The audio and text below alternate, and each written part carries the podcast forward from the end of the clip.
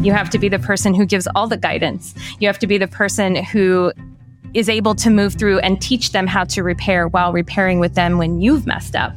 And and that is tremendously resource intensive and tiring and intense and I mean a lot of people talk about how polyamory can really dredge up all your your stuff, you know, all of your insecurities, all the fears that you have about yourself.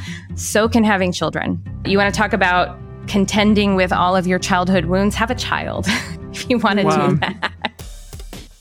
Welcome to the Multiamory Podcast. I'm Jase. I'm Emily. And I'm Dedeker. We believe in looking to the future of relationships, not maintaining the status quo of the past. So whether you're monogamous, polyamorous, swinging, casually dating, or if you just do relationships differently, we see you and we're here for you.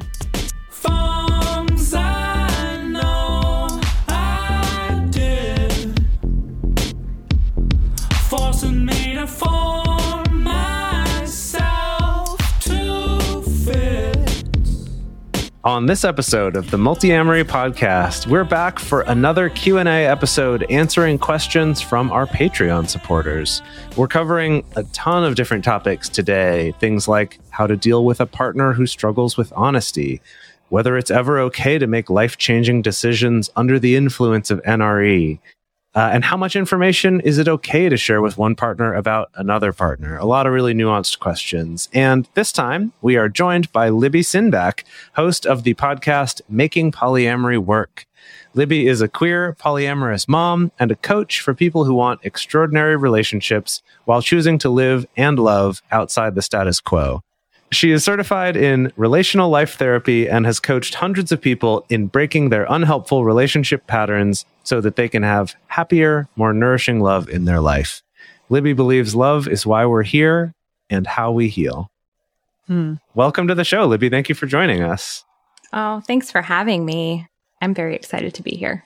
Yeah. Well, I want to dive in with that little gem that you just kind of tossed in at the end of your bio. So, Tell us a little bit more about that, about this belief that love is why we're here and how we heal.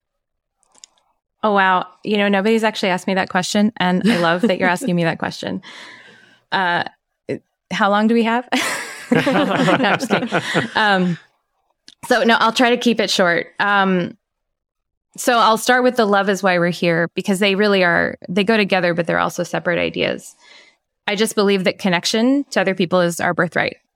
I do believe it's what our brains are structured to do, like just like biologically. And I also think it's a big way in which we find meaning in our lives is through connection with other people, even people we don't like sometimes, you know? So mm. uh, I think sometimes finding the ability to love through difficulty is in and of itself a big and meaningful experience. And I mean, I'll say I really adopt like the Fred Rogers approach to the defining of love. You know, he says love or said, he said love is a verb like struggle. You know, it's hmm. something that you do. It's not just something that you feel. And I really believe that's true.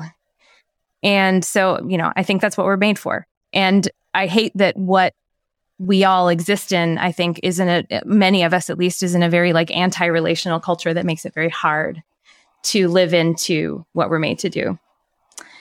And that goes to the healing part, which is, you know, when we're thrust into this very um, anti relational culture, it damages us. And, uh, you know, I think we have this idea that when we find ourselves in a dysfunctional relationship or we notice we have dysfunctional patterns or we're struggling with our mental health or whatever we might be having a hard time with that like what we need to do is take ourselves out of our relational landscape and go fix ourselves and then come back all healed. And that's when we are worthy of connection with other people. And I just think that's completely wrong. I think we heal through connection, not we get connection once we're healed. hmm. And so I think that's what I mean when I say, you know, love is how we heal one of the most healing experiences I think that a human being can have is to be in a relationship with someone and really fuck it up and fall down on their face and still be able to experience the worthiness of their humanness and the opportunity to repair and make it better and move through that to a better place.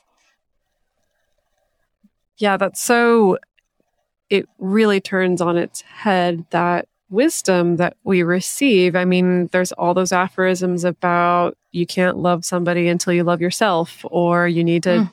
in between relationships, you need to take that time away to work on yourself or to find yourself. It's like the polar opposite of that. Well, I mean, how do you even know who you are except in relationship to other people? Hmm. It's true. Yeah. Well, that's really lovely. I I also know you're a parent. You talked about that, or we talked about that in the opening. And we ourselves are not parents, but we get a lot of questions about parenting and polyamory. And I was interested if there's maybe one piece of advice about parenting and being polyamorous, like one wisdom thing that you've taken from being a parent while being polyamorous that you could share with us. Sure. Uh, this doesn't really have to do anything with polyamory because I don't think that I don't actually think that parenting while polyamorous is all that different from parenting when not polyamorous. But the one place where I guess it does intersect is so my my advice is or my wisdom is children are whole people. they are whole people. uh, and they are whole people from the time they come into the world. And that part again, our culture doesn't really uh, honor that and make room for that in the way we treat children culturally and the stories we tell about them. And because children are whole ass people, they mm-hmm. require like all the care and all the respect and all of the like internal work that you would need to do to be with an adult with your child, except that they're not doing any of that work. because they're just trying to like figure out how to be a person. And so you have to like do double for them. You have to be the person who holds all the boundaries. You have to be the person who gives all the guidance. You have to be the person who is able to move through and teach them how to repair while repairing with them when you've messed up. Hmm. So and and that is tremendously resource intensive and tiring and intense. And I mean, a lot of people talk about how polyamory can really dredge up all your your stuff, you know, all of your insecurities, all the fears that you have about yourself. So can having children. Uh, you want to talk about contending with all of your childhood wounds? Have a child if you want to wow. do that. Gosh, I've never heard that said before, but that's a really good point. I yeah, I, I feel like being an adult you tend to start understanding how much your parents must have gone through and how they're flawed individuals as well. But then oh, gosh. having a kid, oh my goodness. Yeah. Y- you probably right. see yourself in that kid in some ways as well. Yeah.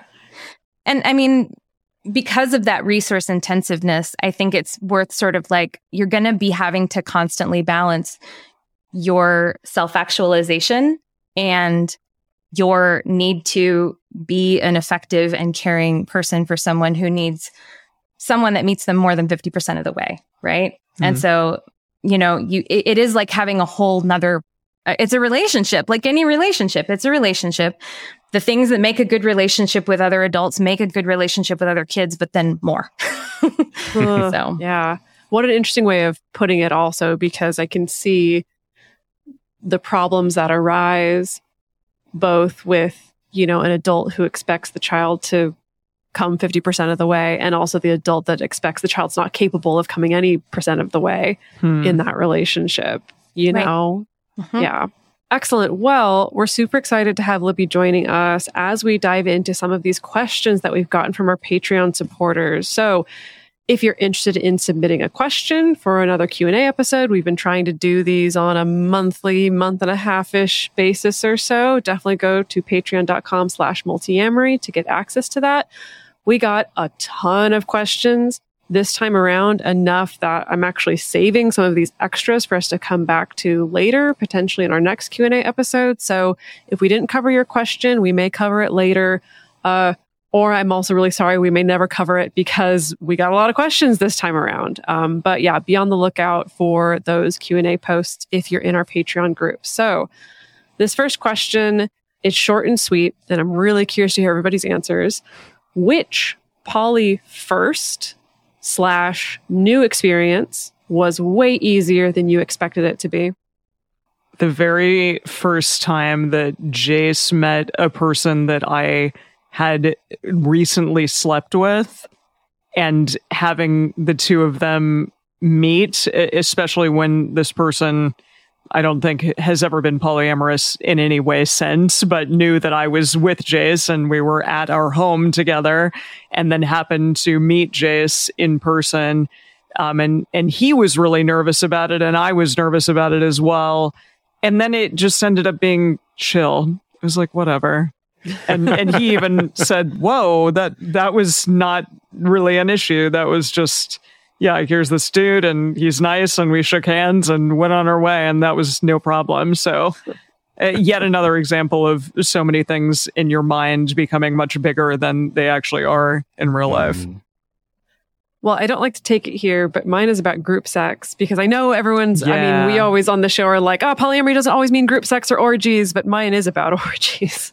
Because that was one for me. That fun. was, that, like, that was a situation where I was so anxious that I'm just going to hate this the entire time. And it was the specific really? piece. Yes. And it was the specific piece of watching a partner have sex with someone else, I was just like, oh yeah, mm-hmm. yeah, I, mm. that's going to be horrible. I'm gonna, I'm doing all this work leading up to it, to in breathing techniques to find ways to like, how am I gonna white knuckle my way through it? And then it was just like super hot and amazing and super exciting. so, so like way, way easier than I thought that it was going to be.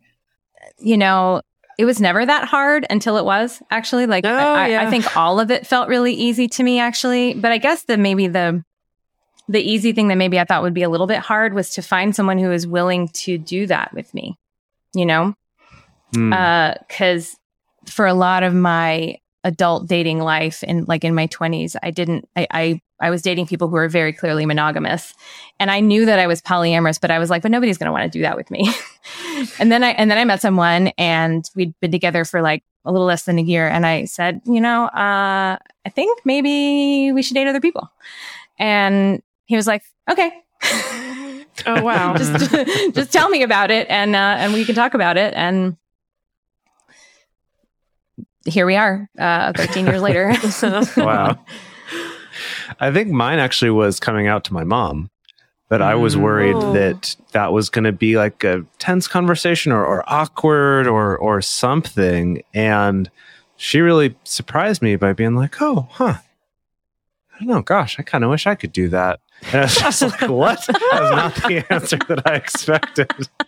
And she, you know, we've talked about it since then. She's like, not, it's not something she's seriously interested in, but she like could get it and, you know, was able to, to go there and be like, yeah, all right, I could see the appeal of that. So I think that was one that was a lot easier than I expected it to be. To be fair though, I also have a hard time envisioning your mom being the kind of person who would just like fly off the handle and just like be totally. so angry no and offended. Way. Even no, if that was just, how she felt in her heart. I just anticipated awkwardness more in it, and okay, it wasn't. I can see that. So hmm. yeah. All right, let's go on to the next question. So this one's a little bit longer here to, to give it some context. My partner has a lot of past trauma about being completely honest upfront about what is going on in his dating life. In his past, he's tried being open about it and was met with anger and aggressive questioning. Because of this, and maybe some bad habit development, he will lie about things that we have agreed to share, or he will massively downplay something that's actually important until something happens that prevents him from being able to hide or downplay. He calls it a quote, complicated relationship with the truth. I call it scary. Nevertheless, I want to help him start to heal and to be able to see our relationship as a safe place to tell the whole truth. What are some resources I can use? Thanks in advance. I'd like to jump in yeah. with this one. Yeah. Because uh, I see this as there's two sides to this, right? I see what are the things that are potentially in your partner's power to do. and what are the things that are potentially in your power to do to affect change here. So I'll talk about the partner side of it first. And this is hard because this is like I don't like to go to a place of like trying to give advice to a partner who's not the one who wrote the question to this podcast, right? So who knows if this person is even receptive to this or not. But maybe you're someone who can relate to this struggle with honesty. I definitely have had a really complicated relationship with honesty over the course of a lot of since my childhood, right? Like that's something that I've really had to proactively change and do a lot of work on. And I know a lot of people who can relate to this as well. Um, so there are some actionable things provided that your partner recognizes, ooh, this is an issue that needs to change and we need to find ways to change this, including things like finding areas where it is easier to tell the truth, like finding the information that feels a little bit more neutral, finding the information that feels safer to disclose, or really highlighting the moments where you felt like a little bit wobbly, but then your partner's response was really good. And so it felt okay. So it's kind of like finding where things are going right and leaning into that. But then something that I also recommend people to do is sometimes you need to find the right medium and setting to create honesty. And what I mean by that is like if it's easier for you to sit down and like in a text message, write out all the things you need to disclose to your partner and that's the way that you disclose. It's like asynchronous and maybe you're not even in the same room but if that's what gets you to be honest or to have a better relationship with the honesty like do that.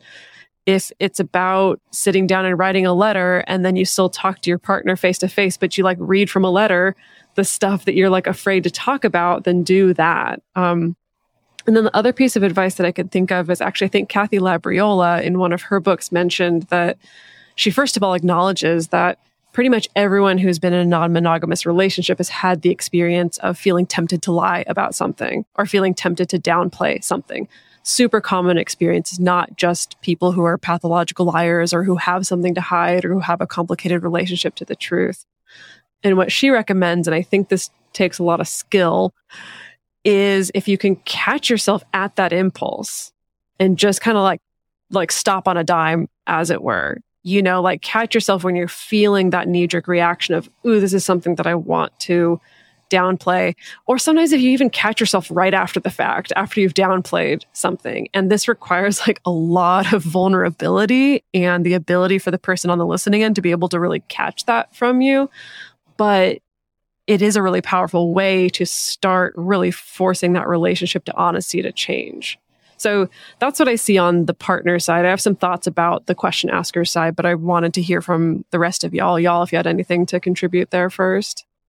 Yeah, you know, I, I actually really love your advice, Dedeker, for the the partner. Uh and I think I would add one more thing, which is I would I would encourage that person to do some internal boundary work.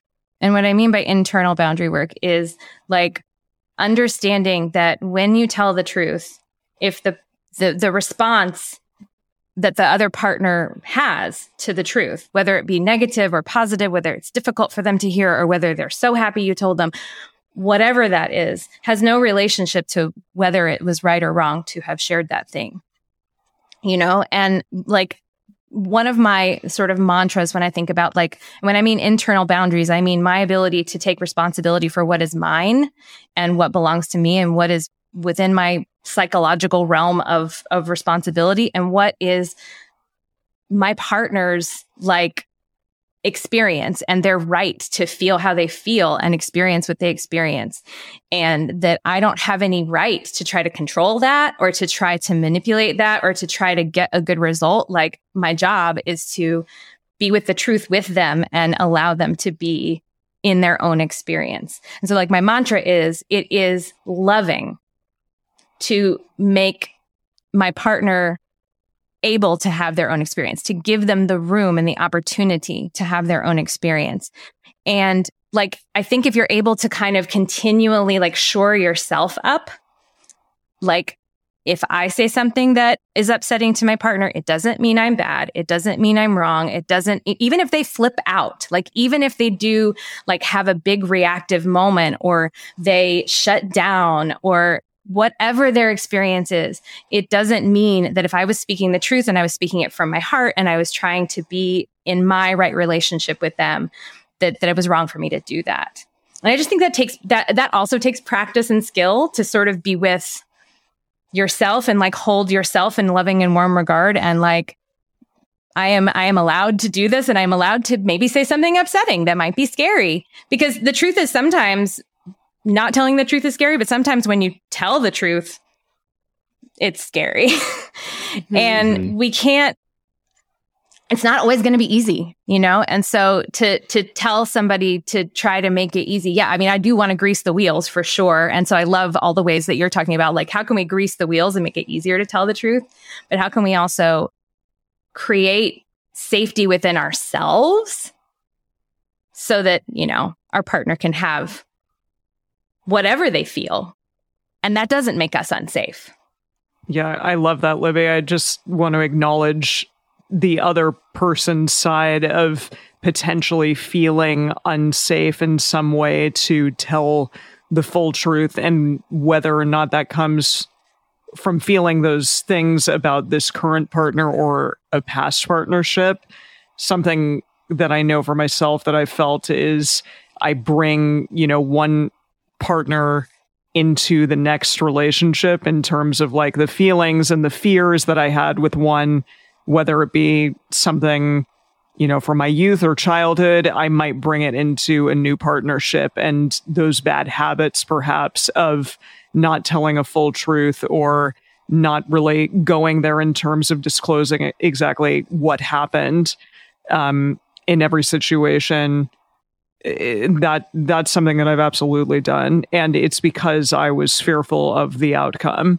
And I love that idea that regardless of that fear, regardless of the fear that you may be hurting your partner or instilling within them an emotion, uh, you know, not that you make your partner have any sort of emotion that is that is for them, but it, that that possibility is there. I think the courage to allow that to happen is really important and impressive and I appreciate that you said that. That's cool. Hmm. So to take it back to the question that it, this is tough because I feel like we've really focused on the person who's having trouble being honest. Mm-hmm. And I think there's mm-hmm. actually something to that that is relevant to the question asker as well, which is that ultimately this does come down to your partner's work that they need to do. Yeah. That said, that said, yeah, uh, you yeah. know, so I guess first of all, acknowledge that this is not a problem you can fix for them. But yes. assuming assuming that they are, you know, open to uh, you know, to doing that work, there are some things I think could help to facilitate that. You know, one like Dedeker mentioned, maybe trying other mediums for how you would communicate that information. But another one is maybe this maybe people would take offense to this but I, am just thinking of experience taking care of uh, pets who've had some kind of abuse in the past where you know sometimes just going to pet them they'll sort of recoil and they'll mm-hmm. they'll react to that because for them that motion or something about your posture or something reminds them of something bad that happened and so if you think about that you know with us humans we have those similar kind of associations where uh, maybe i've been honest in the past about something that they even told me wouldn't upset them, but then it did, right? I was blindsided totally. by this. I was surprised and I was hurt. And, mm-hmm. you know, that was a, a, traumatic experience, even if it's, you know, a lowercase t trauma, the, there's still some trauma there. That's upsetting.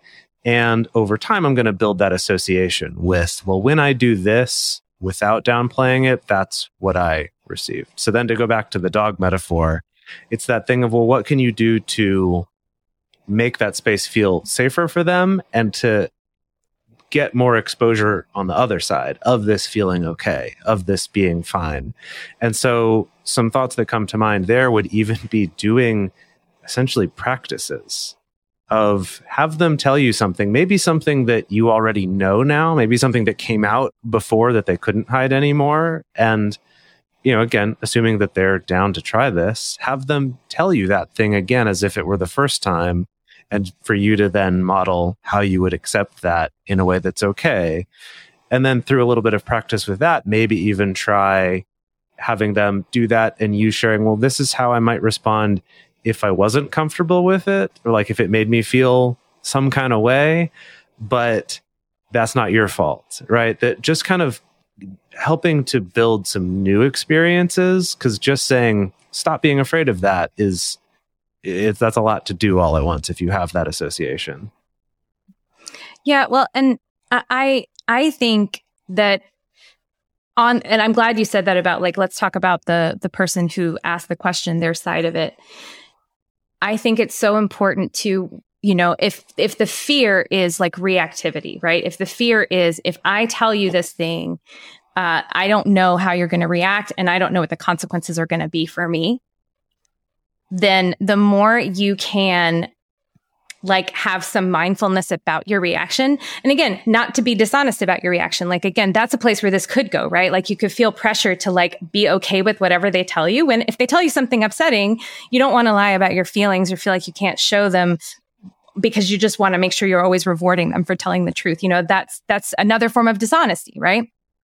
But I think if you can, you know, and this kind of goes to what Dedeker said about just slowing down your impulse to whatever your reaction might have been. And if you can start with a thank you for telling me before you say anything else. And that can even just that phrase thank you for telling me can actually slow down your reactivity whatever you uh, whatever other thing you might feel. And and i think that it can be really useful to get clear on what it is about the reactivity that that person is fearing. Like are they fearing like the the question asker said that this person seems to be fearing something that happened in a past relationship I'm not totally buying that. I'm, I think there's other stuff that they might be fearing in the current relationship or in other past experiences that they've had. And I think it's useful to understand what that might be. Like, are they fearful that this is going to turn into a three hour long conversation? You know, because that some, some people, they don't want to tell the truth, not because they're afraid of their partner's reaction, but just because they just don't want to get into it. you know, they're protective mm-hmm. of their energy and their time. And this might not be this particular situation with this particular partnership, but it's worth kind of understanding what is it about my reaction that makes you not want to tell me? And is there a way I can shift that with while remaining in my integrity of my own experience and my own feelings that can make that easier for us to be with that together? So like an example would be like if it's I don't want this to turn into a three hour long conversation. It could be an agreement that you make with each other of when I tell you something, I also get to say, and I don't want to talk about it more right now. Can we talk about it later? Can we mm-hmm. have time to like sit with it? And then can we revisit it in a day or two? Yeah, love I love that. that suggestion. Definitely. Well, I think we covered that one. Yeah, we covered that one. Oh, we solved the problem. Check the box. um, uh, let's move on to the next question. Perfect. All right. This one says You've said in many episodes that I've recently binged, don't make any major life decisions in the first year because of NRE. But what if you're forced to decide between two people after two months with one of them? Huh. My wife and I have been together for 17 years. We thought it our relationship was doing pretty well when we opened up eight months ago. But then I made the rookie mistake of dating a friend who wasn't sure she could be polyamorous. Now she's chosen her health over the situation, understandably, but we both still want to be together. Now that I'm forced to choose between them, it's impossible not to compare and notice ways in which my more recent partner and I seem more compatible. I feel fulfilled with her in at least three ways that I haven't with my wife. I know it will change after NRE wears off, but I suspect it, it could still be better for me in the long run. In short, couldn't the rule of not making big life decisions during NRE lead to miss opportunities in cases where you don't have the luxury of staying with the person for a year? Wow, so that's a lot I, to yeah, unpack. that's a lot. I just want to say, um, this could turn into me giving a two-hour TED talk that's all about my deepest life regrets based on decisions I made in NRE. So I'm not going to do that. I'm going to take a step back and I'm going to let someone else jump in and we'll see where we go. I I could take this one if you want me to take this Please. One. Go ahead. Yeah. okay. Go for it. I So I have this I have a lot of mantras in my work. In fact, some of my clients say that there are Libbyisms that they really want to like put on t-shirts. It's really funny. Ooh, I like Libya. Uh, yeah, yeah, that's, that's great. Uh, one of mine is urgency is not your friend. Mm. And So, you know, and, and the thing is like NRE, I, I mean, yeah, of course it, it alters reality. It, it definitely like you're, you're pumped up on it and all of that. And one of the things it does is it does create this sense of urgency that actually isn't there.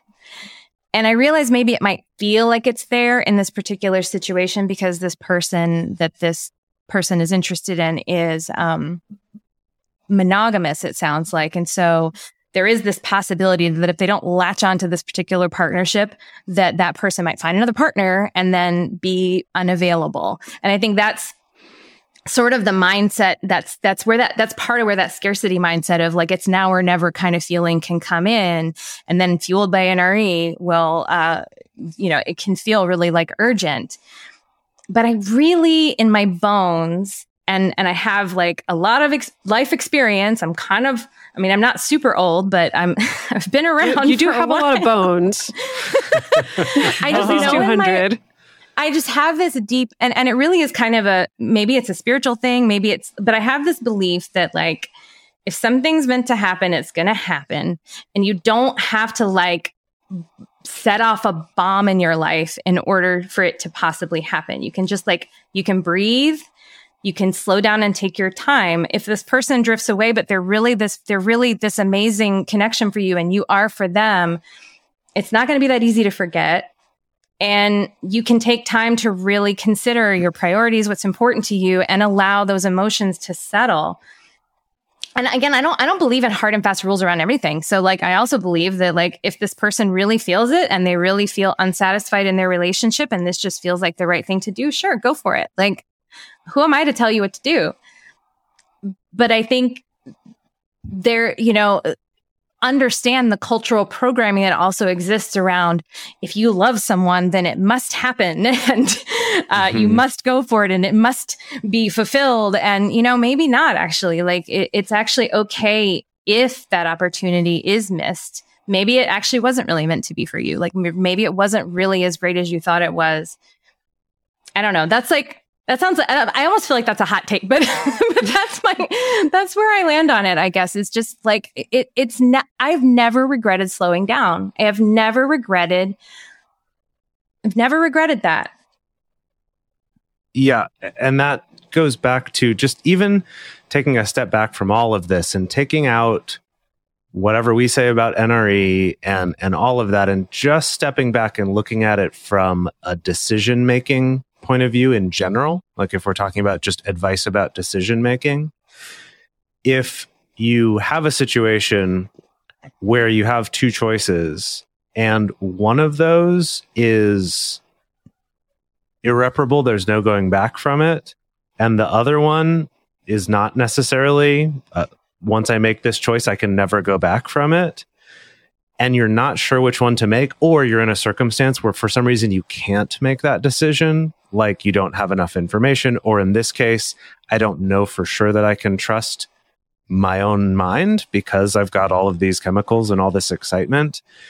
That in this case, just taking in the full context of it, the choice is staying with the person you've been with for 17 years and not dating this other person right now that but like you said, if that person isn't snatched away and stays monogamous forever with someone else, then sure, maybe you missed out on that, but also maybe it wasn't meant to be. Or you go with this thing that's not really tried and tested, you don't really have a lot of evidence to support, but means getting a divorce or a separation or something that's not undoable in the same way. I would say that that decision is pretty simple there of which one's the I would say the wiser one to make. I don't want to say the right decision or the smarter decision, even, but to me at least, that's the wiser decision to make. Another thing to consider here, too, just to put a little more context based on the question they've been married 17 years, opened up eight months ago. They're babies. Mm-hmm. Exactly. I just it, babies from a, from a from a a, a, polyamory point of view, but also just that I, I, just want to point out that you have not experienced NRE in 17 yeah. years, and so you have no oh, concept yeah. of what it feels yeah, like. Good point. That's that's the thing I wanted to get to. I know Em, you had some stuff you wanted to add too. Uh, no, just yeah, I, I I love that, but in the first part of your polyamorous journey, it's tough. I mean, for a lot of people, it's extremely tough. And sometimes that means, you know, you realize you're not right for each other or that the relationship isn't right for each other, maybe in that form or something. But there's also the potential that if you do stick with it, you'll find this way of being in relationship is actually really great for you and actually works. But it sounds like if this person decides to be with the the newer human, then that is, you know, the newer relationship, then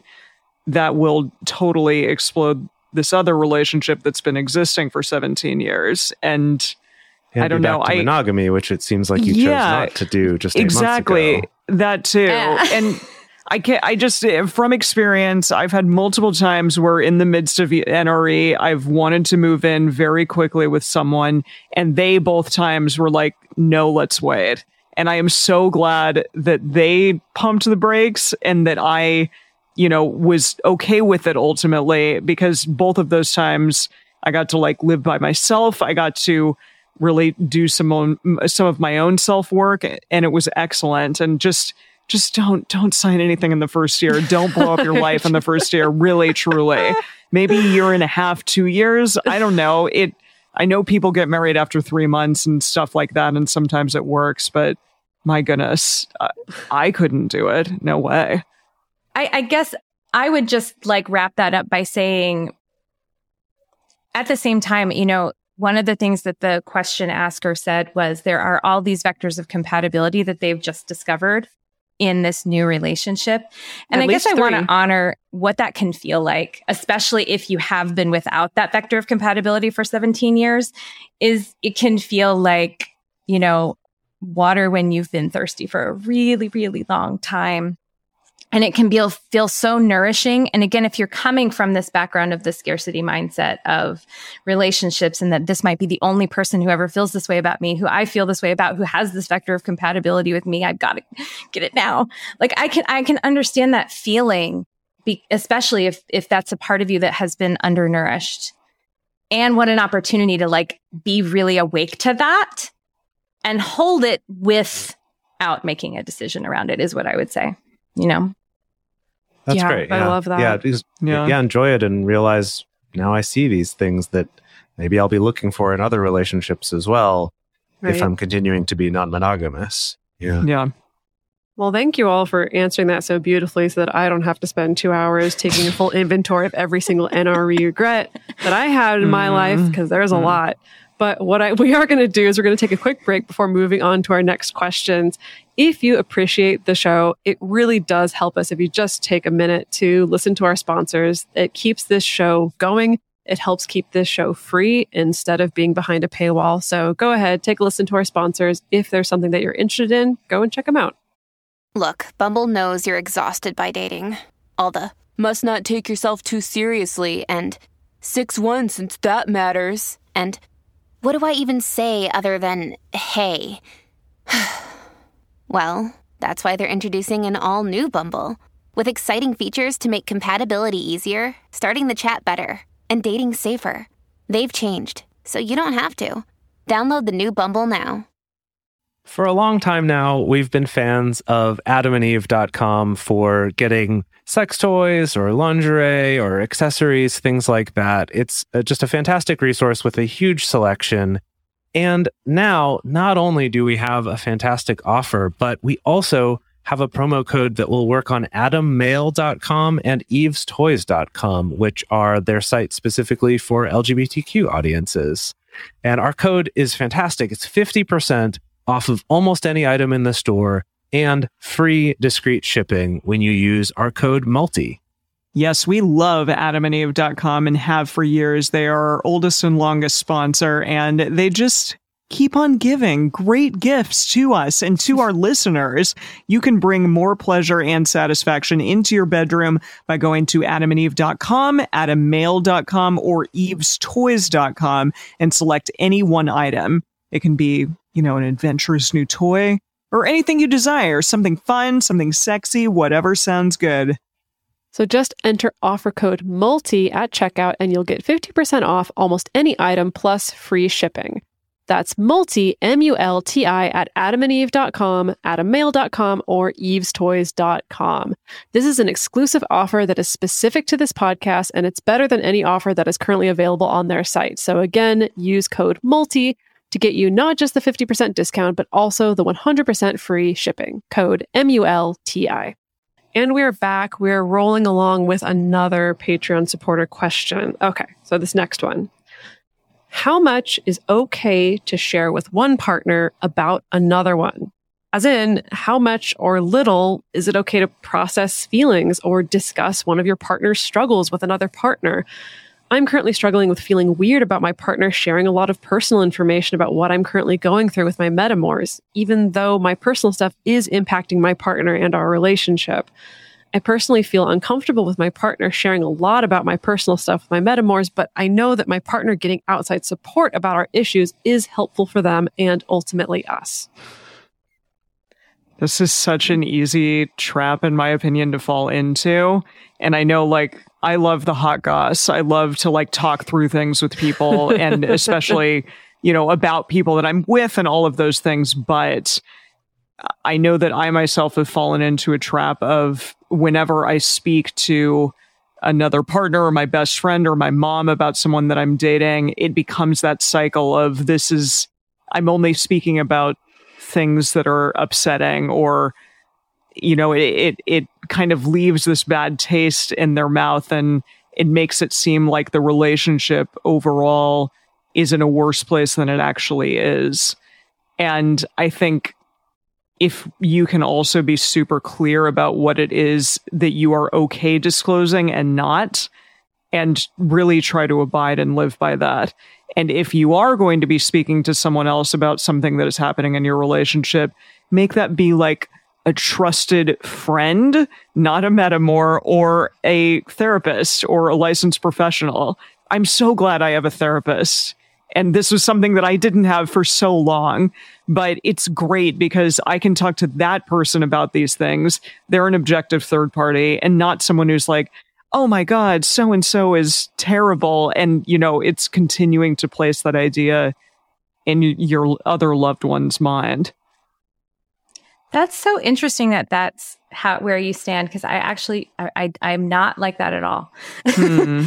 um, and it's not that like it's free reign. We just uh, the people in my relational ecosystem all talk about each other to each other. We're we're very discreet and we're but but I do I think that we actually had a conversation. One of my partners and I had a conversation about like is it okay to talk about each other to each other and how do we feel about that? And I think my partners are some of the wisest people that I know and I actually trust them more than I would trust most professionals, honestly, to tell me the truth about myself, to tell me the truth about my relationships. And I also trust them, like I said, to be really discreet and to not stir up drama, you know? And, and so, I mean, it, it does come down to the relationship and the person and how they'd operate for sure. But I guess the way that I, the way that I advise people to operate is to have these conversations about information sharing and understand that you know as much as it is your story and your personal information the person that's in relationship with you also has a story in there that they might want to be able to share with their partner be able to receive like not necessarily advice or like them getting involved but but and and so that's a, again a boundary you might need to make with your other partners like hey i'm going to share this thing with you. I want support. Please don't involve yourself. You know please don't try mm. to tell me what to do. Please don't try to triangulate in any kind of way. This is just me like wanting you to hold space for me in this moment. You know so the triforce right? You could use yes. you know the, use your triforce skills. But then the other thing would be ask your partner, like if there is something that's heavy that's weighing on you that you want to be able to talk to your other partners about, instead of just like not knowing whether that's going to happen or not or when, I always ask for consent. Like, hey, can I talk to my other partners about this? Uh, this thing that I, that we're going through or that you're going through that I'm holding with you so that I can seek some outside support and then they get to say yes or no. And I think that that gives them a greater sense of control and ownership over their story instead of just feeling like you're blind to whoever in whatever way and you have no idea. Because I think that's probably where a lot of the discomfort is, is around just like, I don't feel like I have any control and I don't know what's happening. So I think that having a consent based way of operating really helps. And that's that's how I do it. yeah, I super agree that you should have consent to be a part of that and just eh, communicate about if there is something that is being spoken about confidentially. It's like, hey, this is a thing that I want to be kept between us. Make that known, I guess. And yeah. I, yeah. I know that I myself have gotten in the past in bad habits of just blowing all over the place to a bunch of people and not being really direct in you know it, when my partner comes to me about something hey is this a thing that you'd rather me not speak about or is this okay to talk about to another person? I guess yeah that's that's the thing. And and i really do like that objectivity but i appreciate that you also want to hear what your partners have to say. That's a difference and that's okay. Yeah. One one thing that I think is worth acknowledging with this sort of a question too is that I find with with a lot of different topics like you know boundaries or rules or or this one about what can you share that I feel like a lot of times people are looking for an answer like I want a clear answer of this is the yeah. rule. I'm good if I do this. I'm bad if I don't. Or my partner is good if they do this, and they're mm-hmm. they're doing something wrong if they don't. And I always try to to look at other situations that are analogous to this and see how we don't have clear rules and that doesn't mean no one ever gets hurt but that understanding that there is some ebb and flow and some fluctuations there and that it is kind of an ongoing negotiation and there is no right answer that's going to solve this. Because the idea of i will just always ask for consent it's that thing of is that you know, one, is that reasonable in all situations where it's like, well, what's the line where what's the thing I do need to clear beforehand and what's not? Sometimes that might feel obvious, sometimes it might not. So there's a little bit of gray area in there. Uh, but then there's also that thing of, you know, maybe I'm really needing support for this. And if my partner's just like, no, you can't talk to anyone else about this thing that's going on, that's almost like an isolating behavior that can be an abusive behavior, even if they don't mm-hmm. mean it mm-hmm. to be that, right? So, so there's a lot of moving pieces to this. And so, so to go to the idea of looking at analogous situations, think about your friends or your family members. And it's that say, you know, my friend is going through something and they're being a jerk lately, or maybe they're just going through something hard in general. And I'm trying to be there to support them. Hanging out with another friend I might share that story with them, maybe because I'm looking for some empathy. You know, maybe I just want to share. Maybe I just want to be able to talk to someone. Or maybe it's, oh, you're going through this thing. You know, I have another friend who's going through that too. And, you know, he's been having a hard time with it. You know, so I, I get it. I, have seen this and, and like you're not alone. Keep it vague though. Well, well, I'm saying it depends right? Mm-hmm. Maybe they know who that other friend is. Maybe they don't. Maybe you give a lot of details. Maybe you don't. But we all negotiate these sort of things constantly. We, you know, tell things to our, you know, spouse or partner about other people in our lives, and no one really questions that. But then if it's the other way around, suddenly it's this question. And so I guess I just want to point that out of it's there's a push and pull. And so, like with Emily saying that, you know, she used to just blah all over everyone to tell them anything she knew. Uh, that's something that, as someone who is close with Emily, you would just sort of learn. Anything I tell Emily, she might, and not to be malicious or anything, but just she's just like an open book herself. And so she's mm-hmm. going to want to share stuff. And so if I don't want that shared with her, I might want to clarify, hey, actually though, but don't talk about this thing, you know, yeah. or if you do keep yeah. it vague or something, right? It's, yeah. I just want to get clear that this isn't, uh, there's a right way to do it, that this is always going to be a little bit of a push and pull and a little bit of trying to feel out each situation. Well, and a well, negotiation. Yeah. Oh, yeah, exactly. Yeah, yeah, yeah. yeah no, no, totally. you, you took the words right out of my mouth that like, it's likely that this is going to be kind of we need to work together to find the middle path here. We need to mm-hmm. negotiate mm-hmm. this, right? Ideally, this is a collaboration because because this question asker is honest about feeling uncomfortable and also can acknowledge it's good for my partner and for our relationship to get outside support. Yeah. yeah. So yeah. how do we together find some kind of compromise or something we could experiment with that helps to meet both of those needs, you know? Um, for myself, this is just my own personal rubric. Maybe Libby, you would call this an internal boundary. I'm not sure, but I know my rubric because sometimes you forget to ask someone oh, is it okay for me to talk about the fact that you have this health issue, that this other partner of mine has this health issue, and the two of you don't know that, but I know that. But maybe if I told you both, maybe then you would like become best friends and like find support around this health issue so that you're not complaining to me about it. Um, you know, like in my mind, I concoct, concoct that great, um, I don't know, matchmaker, health related matchmaker scenario, but it may not work for everyone involved. And so, the rubric that I give myself when I haven't talked to people or I've forgotten to ask or there's something that's unresolved is I just ask myself, would I still say this to one partner if my other partner was also in the room with me? Hmm. Or would I say this to my partner if I knew that my partner was then going to immediately turn around and text my partner who's not there to be like, oh, so I heard this. And like, would my other partner get pissed off if that happened? And that's like, of course, that's not going to cover your ass in all situations, but I'm like, before we've negotiated and before we've clarified, maybe it's a new relationship, maybe it's a new topic, maybe you're not sure. That's where I start to just try to keep it at least safe and at least limit the chances of stepping on anybody's toes. Um, that's where I start. But ultimately, yeah, I, I think a negotiation and figuring this out together. Well, and I think your intention matters a lot, right? Like is your intention to externally process? Because that one you know. Ugh, yes. Sorry. No but i mean well, well because yes. i mean you know there's there's there's reasons to do it and there's reasons to like contain it you know? And uh, and I mean, I have seen, I mean, I don't think anybody here qualifies as this, but like, I've definitely seen people who just want to stir shit, you know, they just, mm-hmm. and that's what they do and and that that that that gossip as sort of like uh, trading information. But I, that's not what this sounds like is in this situation. But I think you do need to no. kind of check in with yourself, like you said, Dedeker, and just like, what's my intent here? Is my intent to you know be loving and try to support the people that I love and get support for myself and be the best version of myself?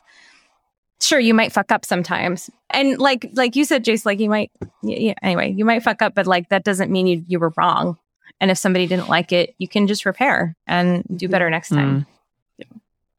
Yeah, I, I, also think that uh, something else, just real quick, to bring it back to again from the point of view of the question asker, who's the mm-hmm. one having stuff about them shared rather than doing the sharing, is to to also, I guess, realize you can have these negotiations and that there's not one right answer, and it seems like you're on a great track already acknowledging the fact that this can be helpful for your partner to be able to share this. And also it makes you feel a little uncomfortable. That's a great place to start. Like I, I, get it. I can see some of this. Hopefully that leads to a productive conversation. Uh, and and and just i guess just that that it seems like you're in a really good place to have this conversation. So i just want to say you know great job question asker. And yeah. you know i hope that this negotiation goes well and just understand it's it'll be an ongoing thing in all your relationships forever. So just you know continue to work on figuring out what that is for you and realize that it can change and adjust with each partner. And for our last listener question, this is actually a listener question specifically for Libby. And the question is I would love to hear Libby talk about her ethical de escalation guide, why she made it, how she's heard of people using it, what it recommends, etc. Oh, um, I'm going to have to really discipline myself to not have this be two hours long. I did. I, I, will just say here for this listener, uh, if you are interested, uh, I do actually have a recorded two hour workshop on this de escalation. Oh, wow. Um, protocol, whatever you want to call it. Uh, it's well, I call it a playbook, uh, and um, that's available on my website, and it's like twenty seven bucks. So, um, but that being said, I'll give you what I can uh, for free right now. It's totally cool. yeah, you have like first five, taste five free. Just what a little, little yeah. teaser. Um, well, so briefly, the reason why I made it is because uh, I was part of a community of people who are all polyamorous and all really good friends of mine, and I love them very dearly.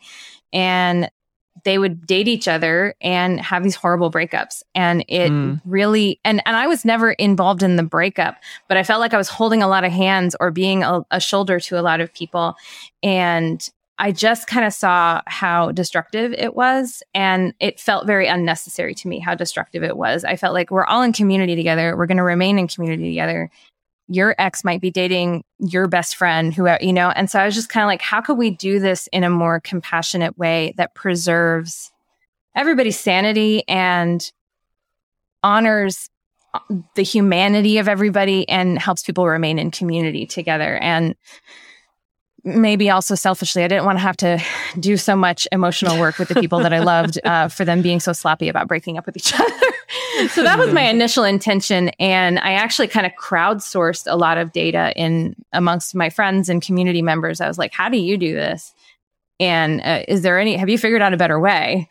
Because I can see how I would try to do a better way, even, and I might I might have my good intention, but then the other person wouldn't be able to do it with me, right? Because they wouldn't, they would have the template of we break up, it blows up. That's just how we go. Uh, and so I, and I also really thought about like having been through multiple experiences with people and really seeing where is it actually really hard and I found that the hard part wasn't deciding to break up. People always think the hard part is deciding to break up, but the hard part is actually the aftermath of the breakup after it's happened. After you've made that decision and now you're living with the grief, you're living with the shame, you're living with with having to see that person, maybe seeing that person date someone else you know, etc.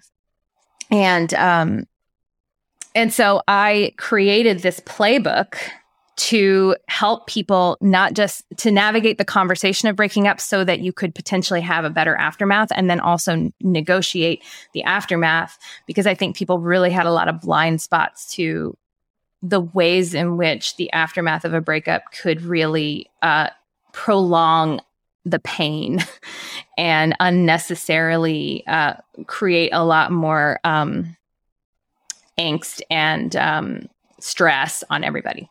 So that's the why. Um, hmm.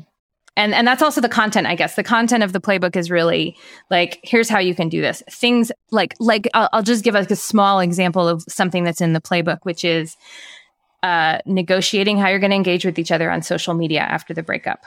Hmm. So that it's not hmm. like you break up and then suddenly you're blocked and you don't know why. And now you're having to deal with the feelings around that. Instead, you tell the person, Hey, like to help me work through my feelings and so that I don't have to be constantly triggered by your existence right now, I'm going to block you for 30 days on social media and I'm not going to interact with you. And, and, you know, another thing I recommend is like 30 days no contact minimum. Uh, after a breakup, and that's not to punish anybody. It's it's really just to allow an opportunity for things to just de-escalate and settle, because everything can just be so stirred up and so so intense during that transition that you know you're going to be more easily activated more easily in your reactive state and then more likely to say things or do things that are not from your like wisest parts of yourself.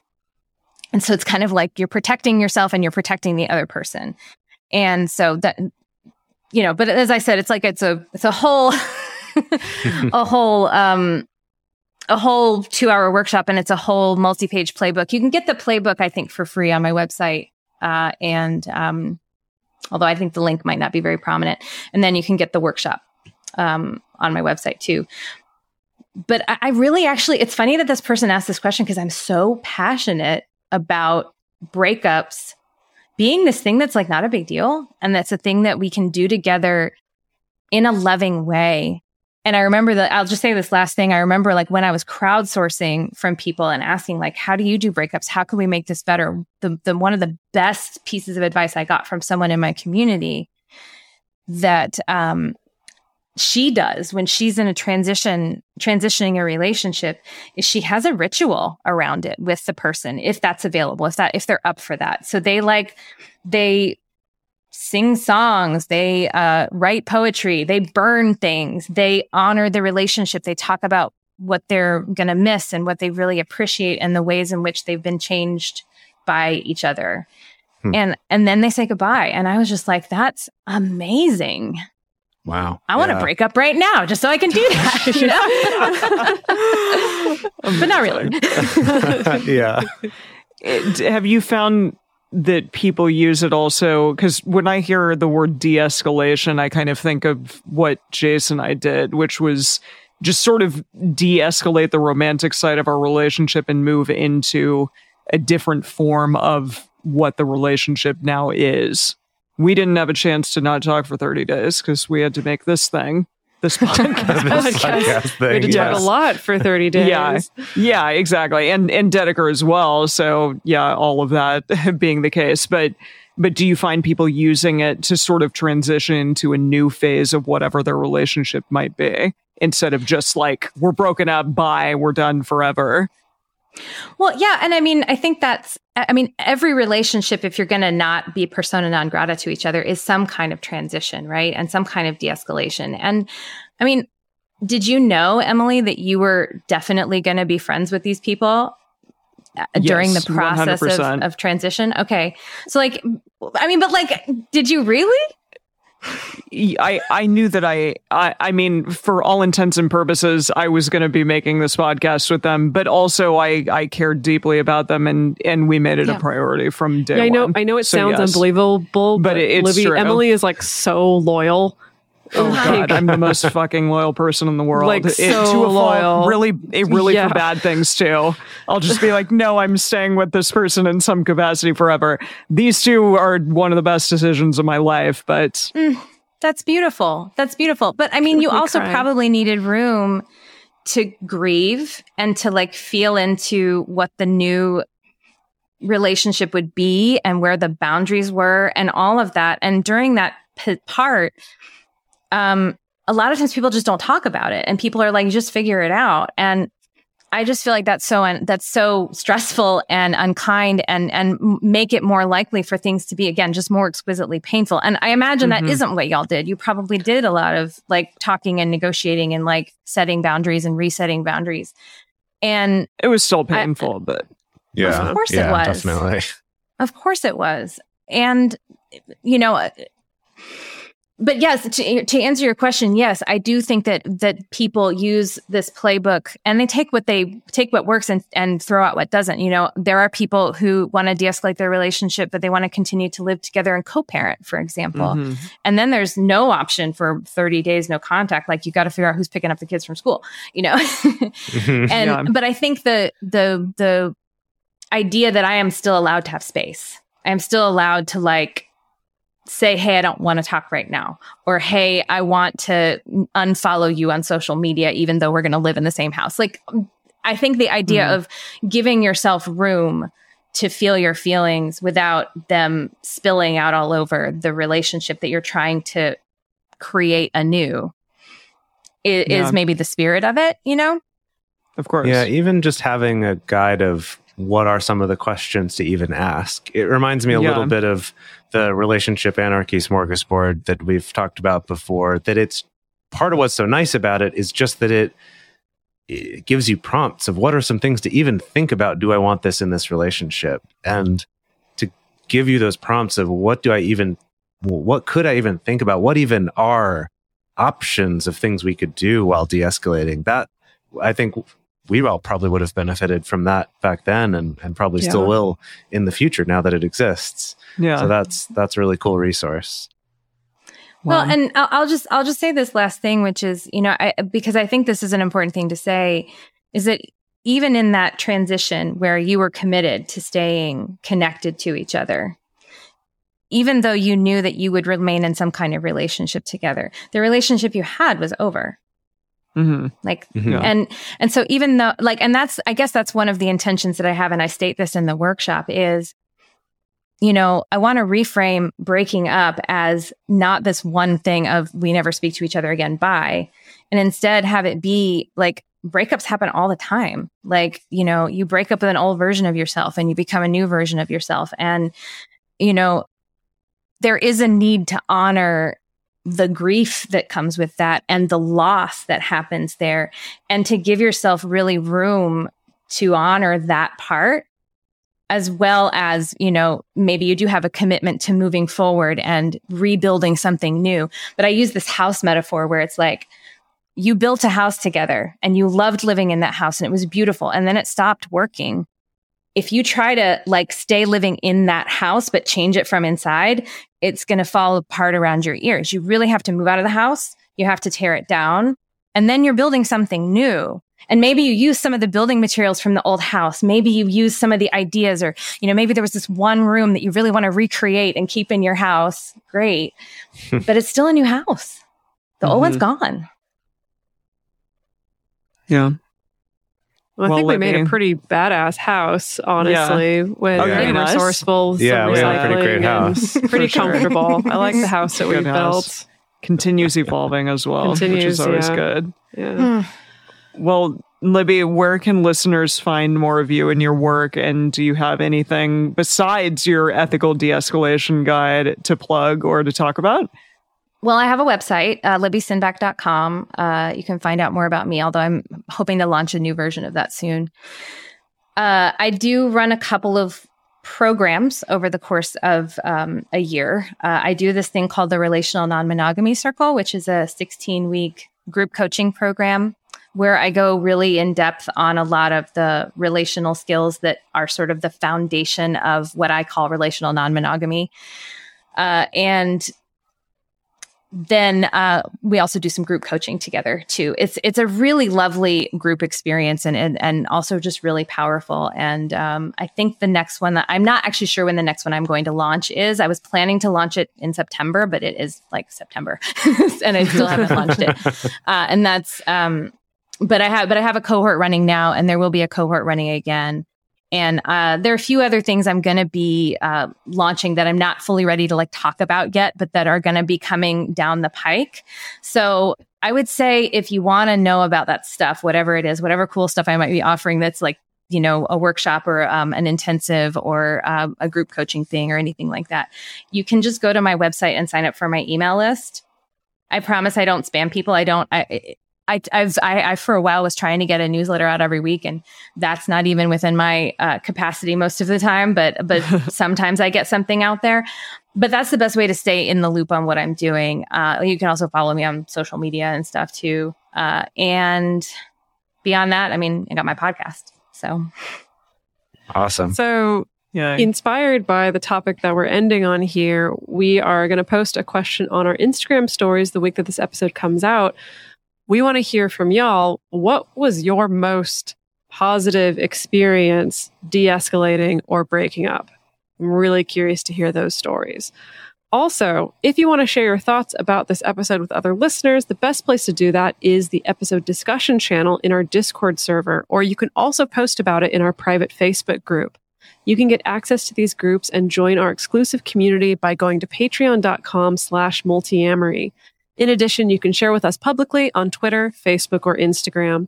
Multiamory is created and produced by Jase Lindgren, Emily Matlack, and me, Dedeker Winston. Our episodes are edited by Mauricio Balvanera. Our production assistants are Rachel Shenowork and Carson Collins. Our theme song is Forms I Know I Did by Josh and Anand from the Fractal Cave EP. The full transcript is available on this episode's page on multiamory.com. Save big money when you start your next project today at Menards. Check out our great selection of garage and utility lighting options in stock, ready to take home today. We carry everything to help you illuminate whatever project you're working on. Shop garage and utility lighting products in store at your nearest Menards. You can also view all of our entire selection of lighting options today on menards.com. Save big